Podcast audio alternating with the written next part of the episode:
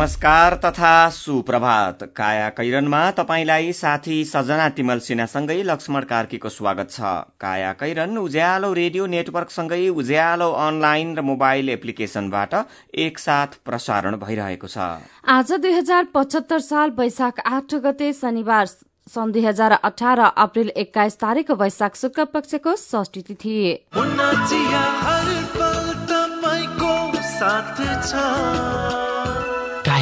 साथमा मुना चिया। हर उत्सव हर मौसममा मुना चिया। झापाको दमकमा रहेको सप्तरङ्गी एफएमको आज तेह्रौं वार्षिकोत्सव। वार्षिकोत्सवको अवसरमा सप्तरङ्गी एफएमलाई बधाई तथा शुभकामना दिँदै काया कैरन शुरू गरौं। मुख्य मुख्य खबरका शीर्षकहरूबाट। एमाले र माओवादी एकतामा अझै अलमल ओली चाहँदैनन् बराबरी दिन दाहाल मान्दैनन् विलय हुन। सरकारी कर्मचारीका लागि तलब बाहेक वर्षको बाइस अर्ब रूपियाँ खर्च भ्रमण खर्च एक सय तेइस प्रतिशतले बढ्यो। सरकारद्वारा प्लान इन्टरनेशनलको आठ अर्ब रूपियाँको परियोजना रोकका नेपालको प्राथमिकता विपरीत खर्च गर्न खोजेको आरोप। भारतका प्रधान न्यायाधीश मिश्र विरूद्ध महाअभियोग प्रस्ताव दर्ता शक्तिको दुरूपयोग गरेको विपक्षी दलहरूको दावी। र ट्वेन्टी विश्वकप खेल्न नेपालले तीन चरणका छनौट पार गर्नुपर्ने आइपीएल क्रिकेटमा चेन्नईले राजस्थानलाई चौसठी रनले हरायो।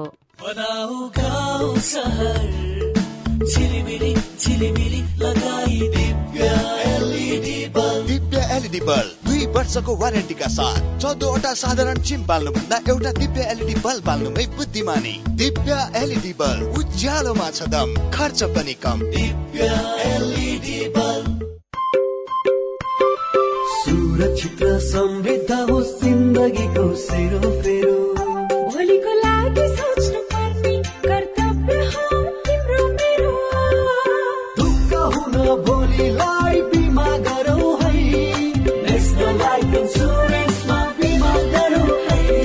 विगत तीस वर्षदेखि सञ्चालनरत नेपालकै पहिलो अग्रणी जीवन बिमा कम्पनी नेपाल सरकारको पूर्ण स्वामित्व रहेको राष्ट्रिय वाणिज्य ब्याङ्क प्रवर्धक रहेको national life insurance company Lazimpat Kathmandu. शिक्षा विभाग र जनक शिक्षा सामग्री केन्द्र लिमिटेड भक्तपुरको सूचना। शैक्षिक सत्र दुई हजार पचहत्तरमा सामुदायिक विद्यालयमा पढ़ाई हुने कक्षा एकदेखि दससम्मका नेपाली र अंग्रेजी माध्यमका पाठ्य पुस्तकहरू यस केन्द्रको केन्द्रीय कार्यालय सानोठिमी तथा प्रदेश कार्यालयहरू विराटनगर जनकपुर चितवन पोखरा बुटवल नेपालगंज र धनगढ़ीबाट धमाधम बिक्री भइरहेको हुँदा केन्द्रले नियुक्त गरेका विक्रेता मार्फत खरिद गरी विद्यार्थीहरूका हात हातमा पाठ्य पुस्तक पुर्याउने व्यवस्था गरिदिनु हुन सम्बन्धित सबैमा हार्दिक अनुरोध गर्दछौ। पाठ्य पुस्तक पाउन कुनै असुविधा भए केन्द्रको टेलिफोन नम्बर शून्य एक छैसठी तीस एक सय चालिसमा सम्पर्क गर्न हुन समेत अनुरोध गर्दछौ।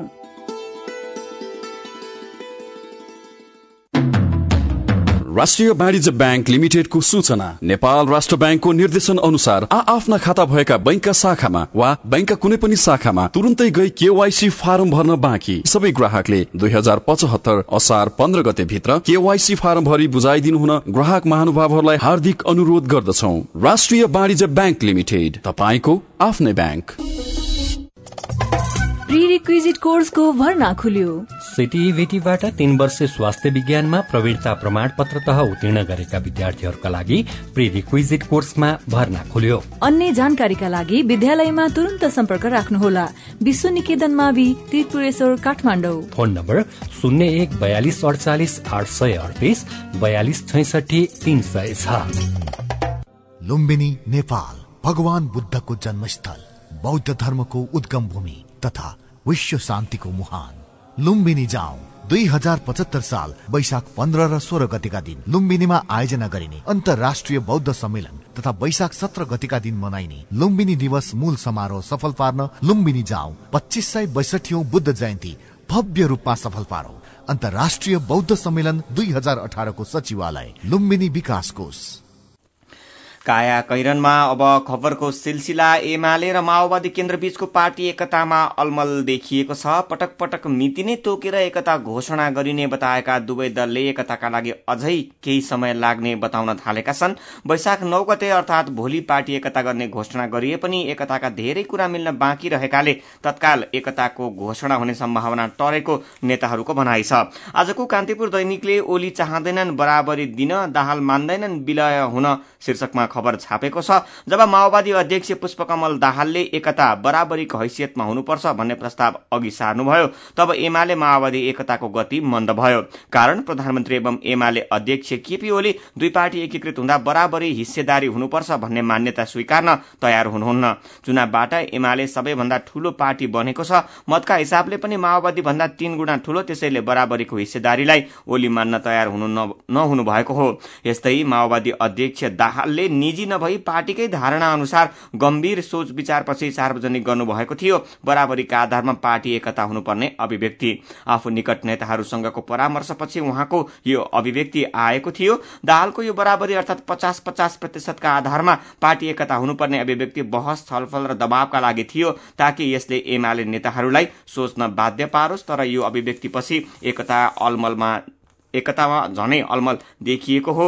यस्तै आजको अन्नपूर्ण पोस्ट दैनिकले जनयुद्धमा विदेशीको आपत्ति शीर्षकमा खबर छापेको छ। एकीकृत पार्टीको विधानमा जनयुद्ध शब्द राख्ने या नराख्ने विषयमा शीर्ष नेताहरू बीच बहस लम्बिँदा पार्टी एकता अन्यलमा परेको छ। माओवादी केन्द्रका अध्यक्ष दाहालले जनयुद्ध शब्द विधानमा राख्न गरेको आग्रहलाई प्रधानमन्त्री एवं एमाले अध्यक्ष ओलीले अस्वीकार गर्नुभएको छ। दाहाल र ओली बीच हिजो भएको छलफलपछि ओलीलाई उद्धृत गर्दै स्रोतले भन्यो दश वर्ष जनयुद्ध र त्यसले पुर्याएको मानव मानवीय एवं भौतिक संरचनाको क्षतिका आधारमा आज पनि अन्तर्राष्ट्रिय जगतले माओवादीलाई हेर्ने दृष्टिकोणमा परिवर्तन आएको छैन। यस्तो अवस्थामा एकीकृत पार्टीको विधानमै जनयुद्ध शब्द राख्न सकिँदैन। वैशाख महिनाभित्र दुई वाम दलको पार्टी एकता घोषणा गर्ने गरी दुईवटा कार्यदलले बुझाएको प्रतिवेदनमाथि केन्द्रित भएर दुवै दलका अध्यक्ष बीच हिजो पनि सघन र सकारात्मक वार्ता भएको छ। ललितपुरको जावलाखेलमा रहेको एक कार्यकर्ताको निवासमा भएको करिब दुई घण्टा लामो छलफल र संवादमा कार्यदलले बुझाएको प्रतिवेदनमा सहमति नभएका विषयमा केन्द्रित भएर छलफल भएको नेकपा एमालेका अध्यक्ष एवं प्रधानमन्त्री केपी शर्मा ओलीको सचिवालयले जानकारी दिएको छ। कार्यदलले बुझाएको प्रतिवेदन प्रतिवेदनमा माओवादी केन्द्रले जनयुद्ध शब्दलाई विधानको प्रस्तावनामा राख्नुपर्ने भनेको छ। त्यस्तै एमाले राखेको प्रस्ताव अनुसार दलको चुनाव चिन्ह सूर्यको विषयमा केन्द्रको सहमति खोजिरहेको छ। त्यही अनुसार कार्यदलले प्रस्ताव गरेको दसवटा पार्टी कमिटिमा बराबर जनसंख्याको हैसियत माओवादी केन्द्रले खोजेको छ। यस विषयलाई एमाले स्वीकार गरेको छैन। प्रमुख यी तीन विषयलाई मिलाउने जिम्मा कार्यदलले दुई अध्यक्षलाई दिएको छ। गोर्खापत्र दैनिकले खबर छापेको छ। सरकारी कर्मचारी र उच्च पदस्थहरूले गएको वर्ष मात्रै तलब बाहेक बाइस अर्ब रूपियाँ भन्दा बढ़ी रकम राष्ट्रिय ढुकुटीबाट खर्च गरेका छन्। सेवा प्रवाहको सवालमा सधैँ जनगुनासोको घेरामा पर्दै आइरहेका कर्मचारी अतिरिक्त सुविधाप्रति अझै सम्मोहित बनेको तथ्याङ्कले देखाएको छ। कर्मचारी र उच्च पदस्थको स्वदेश तथा विदेश भ्रमणमा मात्रै एक वर्षमा दुई अर्ब बीस करोड़ सात लाख पचासी हजार रूपियाँ खर्च भएको छ। आर्थिक वर्ष दुई हजार त्रिहत्तर चौहत्तरको यो तथ्याङ्क अघिल्लो आर्थिक वर्षको तुलनामा एक सय तेइस दशमलव सात छ प्रतिशतले बढ़ी हो। अघिल्लो वर्ष कर्मचारीको भ्रमणमा अन्ठानब्बे करोड़ पैंतिस लाख सन्ताउन्न हजार खर्च भएको थियो। अर्थ मन्त्रालयले पछिल्लो पटक सार्वजनिक गरेको आर्थिक वर्ष दुई हजार त्रिहत्तर चौहत्तरको बजेटको वार्षिक प्रगति मूल्याङ्कन प्रतिवेदन अनुसार कर्मचारीको भ्रमण स्थानीय भत्ता महँगी भत्ता स्थलगत भत्ता पोसाक औषधोपचार तालिम बीमा अनुगमन मूल्याङ्कन लगायतका शीर्षकमा राज्य कोषबाट एक वर्षमा बाइस अर्ब रूपियाँ भन्दा बढ़ी रकम सकिएको खबर। आजको अन्नपूर्ण पोस्ट दैनिकले छापेको छ। पछिल्लो पटक स्थापना भएका अधिकांश स्थानीय तहमा कर्मचारी अभावसँगै यातायात साधनको पनि अभाव देखिएको छ। संघीय मामिला तथा सामान्य प्रशासन मन्त्रालयले स्थानीय तहमा सवारी साधन व्यवस्थापन सम्बन्धी मापदण्ड दुई हजार चौहत्तर बनाउँदै त्यही अनुसार स्थानीय तहमा यातायातका साधन व्यवस्थापनको गृह कार्य थालेको छ। यातायात साधनको अभाव भएका स्थानीय तहलाई आवश्यकता अनुसार गाड़ी तथा यातायातका अन्य साधन उपलब्ध गराउन कम्तीमा तीन अर्ब रूपियाँ आवश्यक पर्ने संघीय मामिला मन्त्रालयले जनाएको छ। संघीय मामिला तथा सामान्य प्रशासन मन्त्रालयको स्थानीय तह क्षमता विकास महाशाखा प्रमुख सहसचिव सुरेश अधिकारीले स्थानीय तहलाई साधन स्रोत सम्पन्न बनाउन अर्थ मन्त्रालयसँग तीन अर्ब बत्तीस करोड़ रूपियाँ माग गरिएको जानकारी दिनुभयो। अर्थसँग बजेट माग गरिए पनि अर्थले खासै चासो नदेखाएपछि गाड़ी व्यवस्थापनमा थप गृह कार्य अघि बढ़ाउन नसकिएको उहाँले जानकारी दिनुभएको छ। नेपालको विकास साझेदार अन्तर्राष्ट्रिय गैर सरकारी संस्था प्लान इन्टरनेशनलले आगामी पाँच वर्षका लागि प्रस्तुत गरेको कार्यक्रम नेपालको प्राथमिकता विपरीत रहेको सरकारले निर्केवल गरेको छ। यो संस्थाले हालै समाज कल्याण परिषदको माध्यमबाट समाज कल्याण मन्त्रालयमा पाँच वर्ष कार्यक्रम पेश गरेको थियो। आठ अर्ब रूपियाँको यो परियोजना वास्तविक काम भन्दा पनि सफ्टवेयर अर्थात नदेखिने अभौतिक काममा केन्द्रित देखिएपछि मन्त्रालयले कार्यक्रम अस्वीकृत गरेको छ।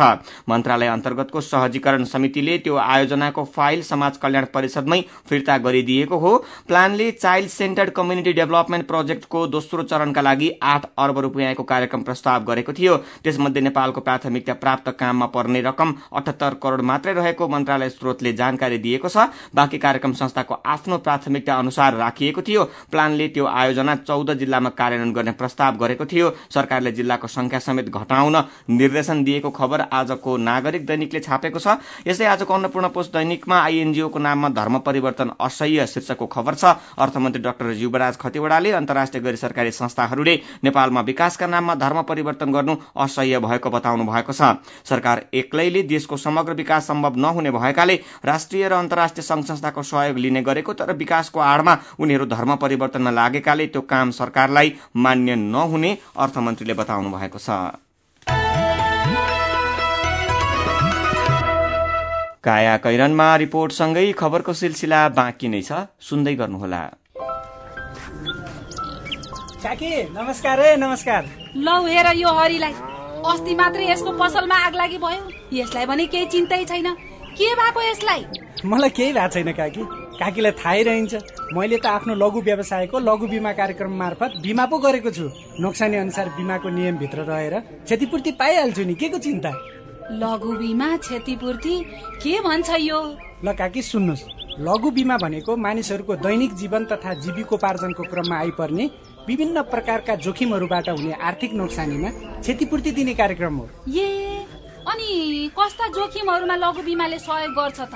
लघु बिमा गरेमा विभिन्न कारणले हुने दुर्घटना तथा रोगहरूको उपचार बापत हुने औषधि उपचार खर्च प्राकृतिक प्रकोप आगलागी तथा अन्य कारणले हुने व्यक्तिगत सम्पत्तिको नोक्सानी लघु व्यवसाय सञ्चालनको क्रममा हुने अनिश्चितता तथा नोक्सानी बाली तथा पशुधनमा हुने क्षति बापत क्षतिपूर्ति पाइन्छ। ए ए अनि यस्तो सुविधा कसरी लिन सकिने रहेछ त?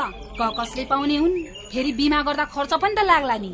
लघु वित्त कार्यक्रममा सहभागी ग्राहकहरूले स्थानीय स्तरमा सञ्चालित लघु वित्त संस्थाहरू मार्फत लघु बिमाको सेवा लिन सक्छन्। यस बिमा कार्यक्रमको बिमा शुल्क न्यून हुने भएकोले थोरै खर्चमा भविष्यमा आउन सक्ने आर्थिक जोखिमको सजिलै व्यवस्थापन गर्न सकिन्छ काकी। ओहो लौ गजबकै कुरो रहेछ।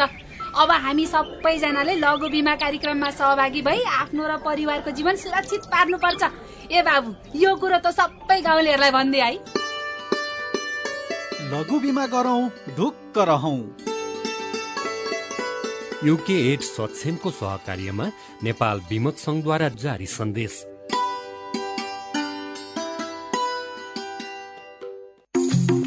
बचतको सुरक्षा र आकर्षक ब्याज दर नेपाल ब्याङ्क नै विश्वासिलो गाउँ सहर।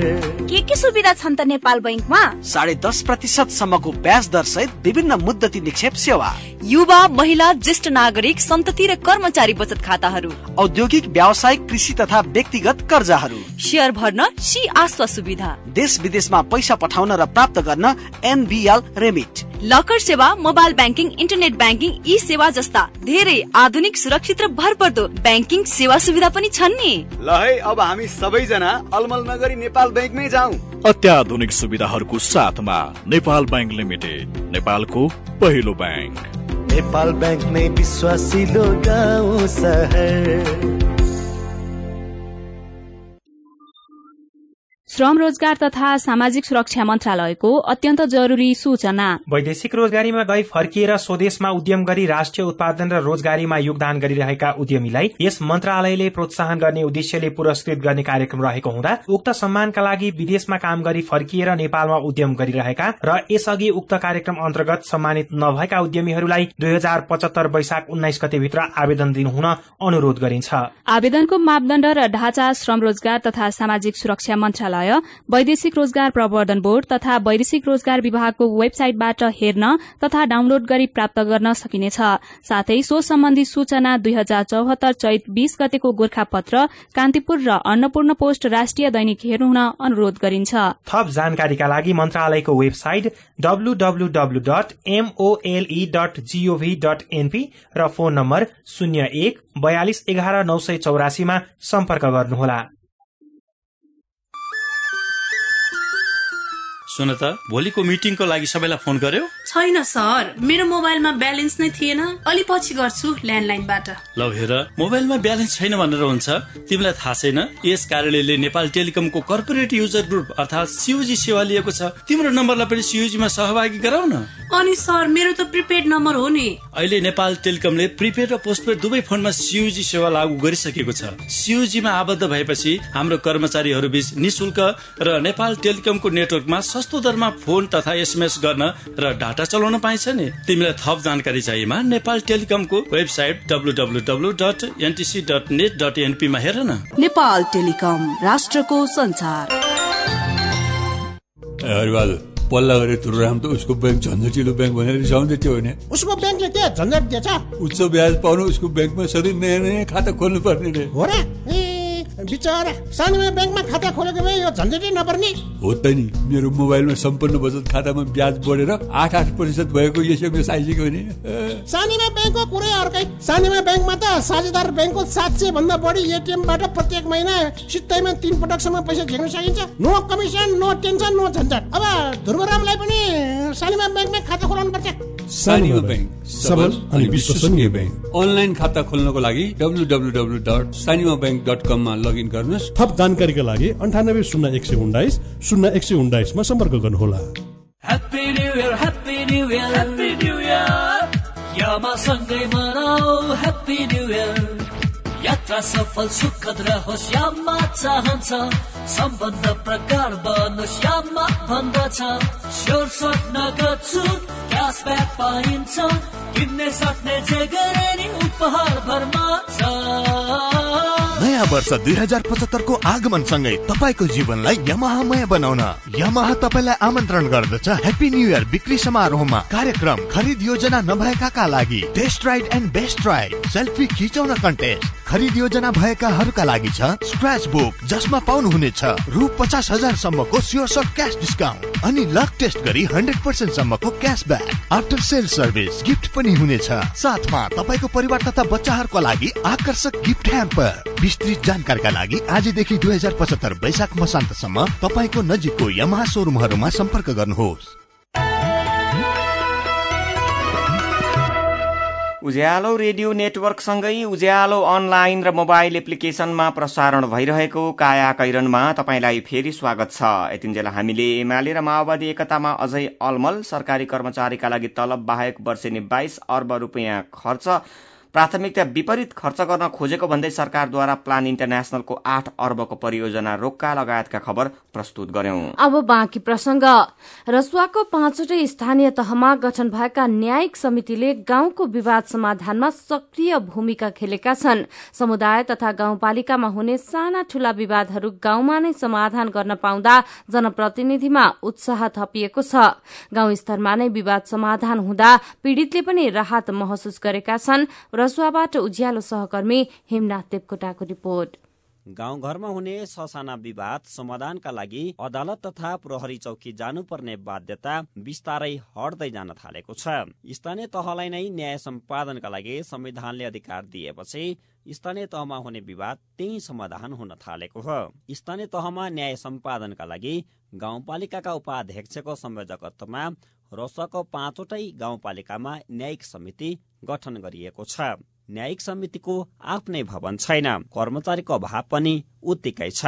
विभिन्न समस्याको बावजुद पनि न्यायिक समितिले काम गरिरहेको बताउनुहुन्छ। कालिका गाउँपालिकाका उपाध्यक्ष एवं न्यायिक समितिका संयोजक भवानी प्रसाद नेउपाने। न्यायिक समिति गठन चाहिँ भएको छ तर कार्यालय स्थापना त्यति बिना कर्मचारी फिलफुल केही पनि छैन। मुद्दाहरू दर्ता भएका छन्। केही मुद्दाहरू फाइनल पनि गरिसकिएको छ केही मिलापत्र गरिएको छ केही मुद्दाहरू विचाराधीनमा पनि छन्। र अहिले इलाका प्रहरी कार्यालयले पनि हामीलाई न्यायिक समितिलाई बोलाउँछ र हामी उहाँहरूसँग बसेर नि व्यापक रूपमा चाहिँ छलफल गरेर चाहिँ मुद्दाको फाइनल गर्छौँ। न्यायिक समितिको बारेमा नागरिकले बुझ्दै जाँदा मुद्दा पर्ने संख्या पनि निरन्तर बढ्दै गएको देखिन्छ।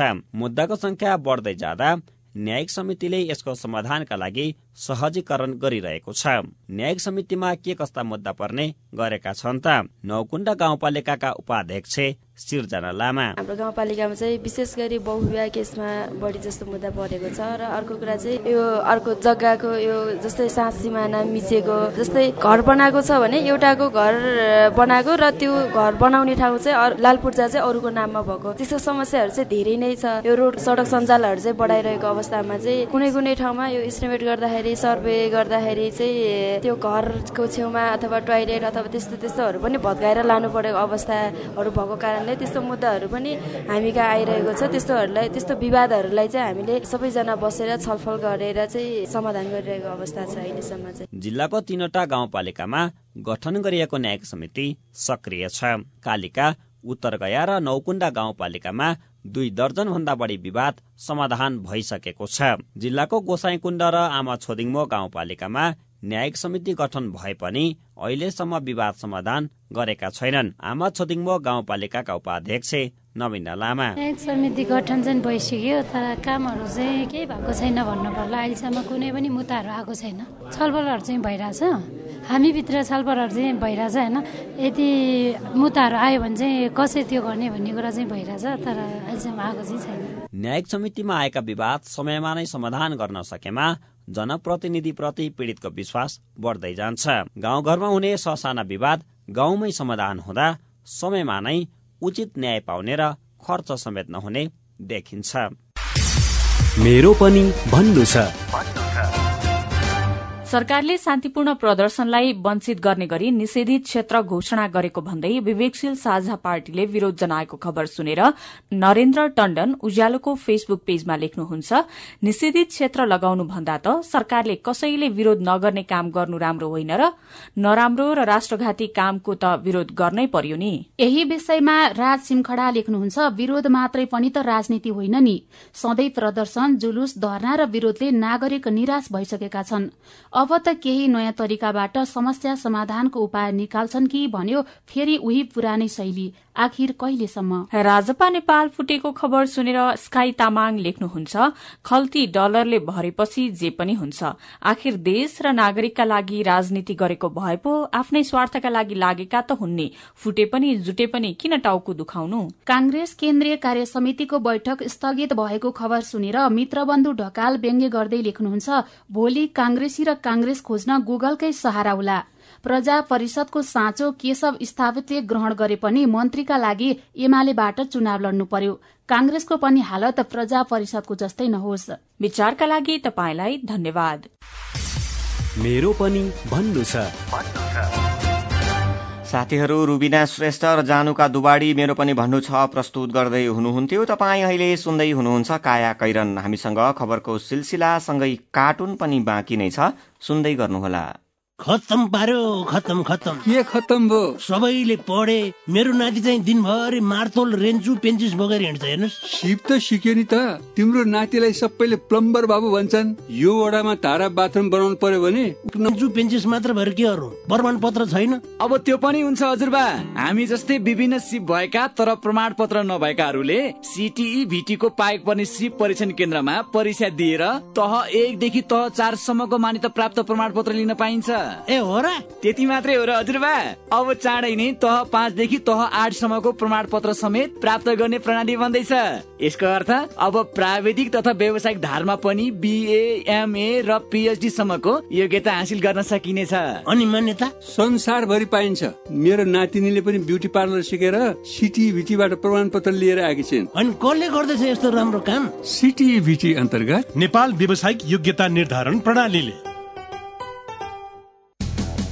प्लास्टिक जन्य वस्तु फोहोर टायर इत्यादि नजलाउने सम्बन्धी वातावरण विभागको अनुरोध। ग्रामीण तथा विशेष गरी शहरी क्षेत्रमा प्लास्टिक जन्य वस्तु फोहोर टायर इत्यादि बालेर आगो ताप्नुका साथै फोहोरहरू बाल्ने गरिन्छ। यस्ता वस्तुहरू बाल्दा निस्किने धुवामा डाइअक्सिन फ्युरान जस्ता हानिकारक ग्यास तथा धुवाका अति सूक्ष्म कणहरू हुने हुँदा यसले फोक्सोको क्यान्सर लगायत श्वास प्रश्वास सम्बन्धी गम्भीर रोगहरू लाग्न सक्छन्। तसर्थ आजैदेखि प्लास्टिक जन्य वस्तु फोहोर टायर इत्यादि बाल्ने कार्य बन्द गरी वातावरणमा हुने प्रदूषण तथा जनस्वास्थ्यमा पर्ने असर न्यूनीकरण गरौं। वातावरण संरक्षणमा योगदान पुर्याउँ। नेपाल सरकार वन तथा वातावरण मन्त्रालय वातावरण विभाग। अझै अझै अझै तान्यो तान्यो। कमसे कम यो पेट घटाउन नसके पनि यो त बढाउनु पर्छ नि भाइ। यो लाउडे बन्ला र झ्याङ पाला भनेको सोल्टा त उतै चिल्ले म यता रित्दै तपाईँ लन्डन नटे किन छोड्ने हुनुभयो नि त। त्यो भन्दा अरू सपना पनि त देखेको छैन। भाग्यमा यसैको बुढा हुनु ल्याएको छ क्या धडकन बढ्दैछ। पिङ्कु म तिमीलाई जसरी पनि आफ्नो बनाएर छोड्छु। नारीको शरीर किन्नुमा र उसको माया किन्नुमा धेरै फरक छ मिस्टर बिकी म भन्दिनँ तिमी र म सँगै हुनुपर्छ भनेर। त्याग पनि माया हो। वैशाख चौधबाट प्रदर्शन हुँदैछ। ह्याप्पी डेज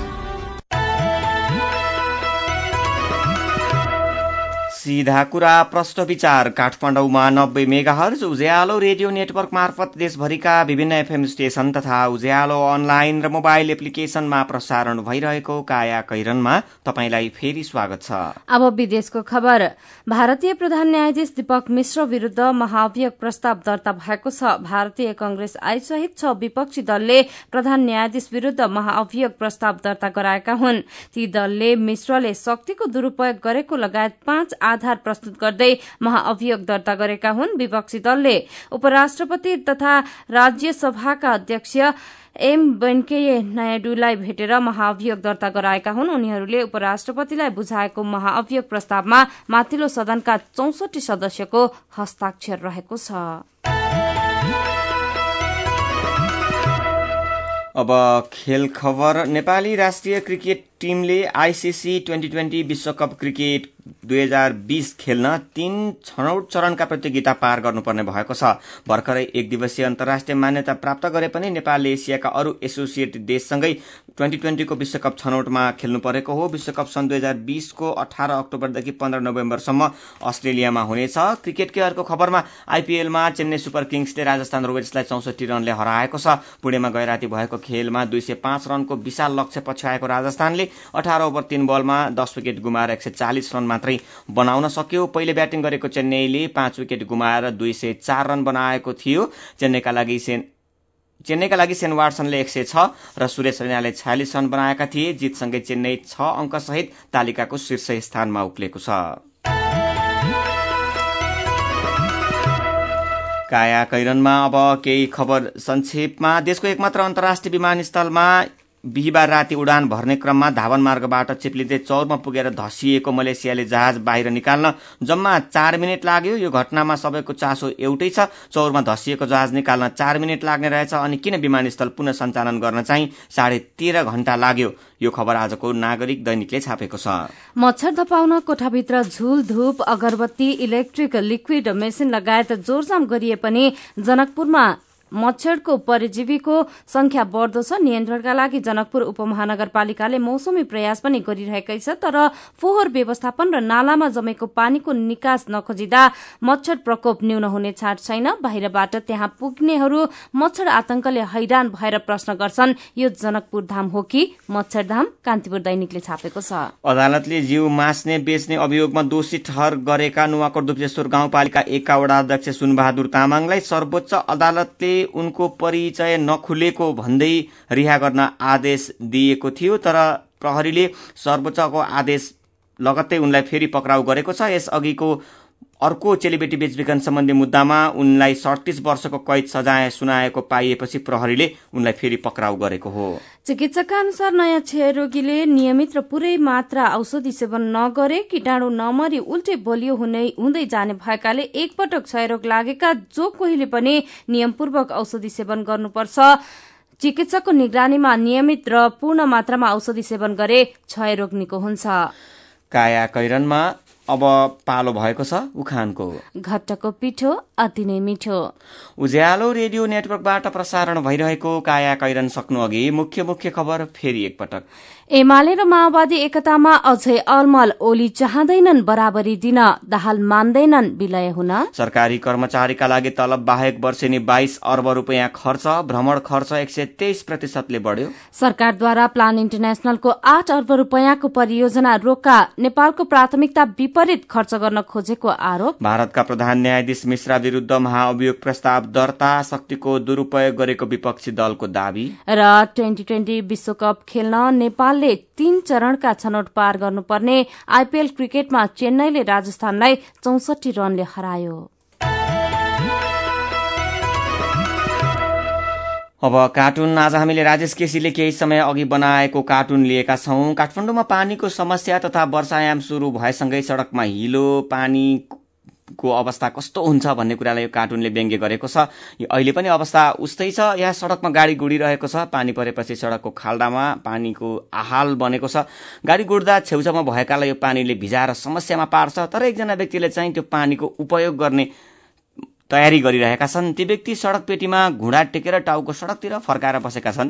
कुरो चाहिँ के हो भने उनलाई नुहाउनु परेको छ तर धारामा पानी नआएपछि समस्या भएको छ। उनी यसकै फाइदा उठाउन सड़कतिर टाउको फर्काएर बसेका हुन्।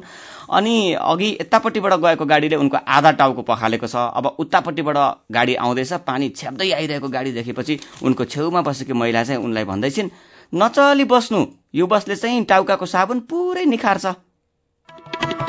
आजको काया कैरन सकिएको छ। काया कैरन सुन्नु भएकोमा तपाईँलाई धन्यवाद। उज्यालो रेडियो नेटवर्कमा केही बेरपछि प्रसारण हुन्छ। बिहानी रेडियो पत्रिका उज्यालो फल्चा। काया कैरनबाट प्राविधिक साथी मनोज विष्टसँगै सजना तिमल सेना र लक्ष्मण कार्की विदा हुन्छौ। उज्यालोको मोबाइल एप्लिकेशन र उज्यालो अनलाइन डट कममा ताजा खबर पढ्दै र सुन्दै गर्नुहोला। नमस्कार।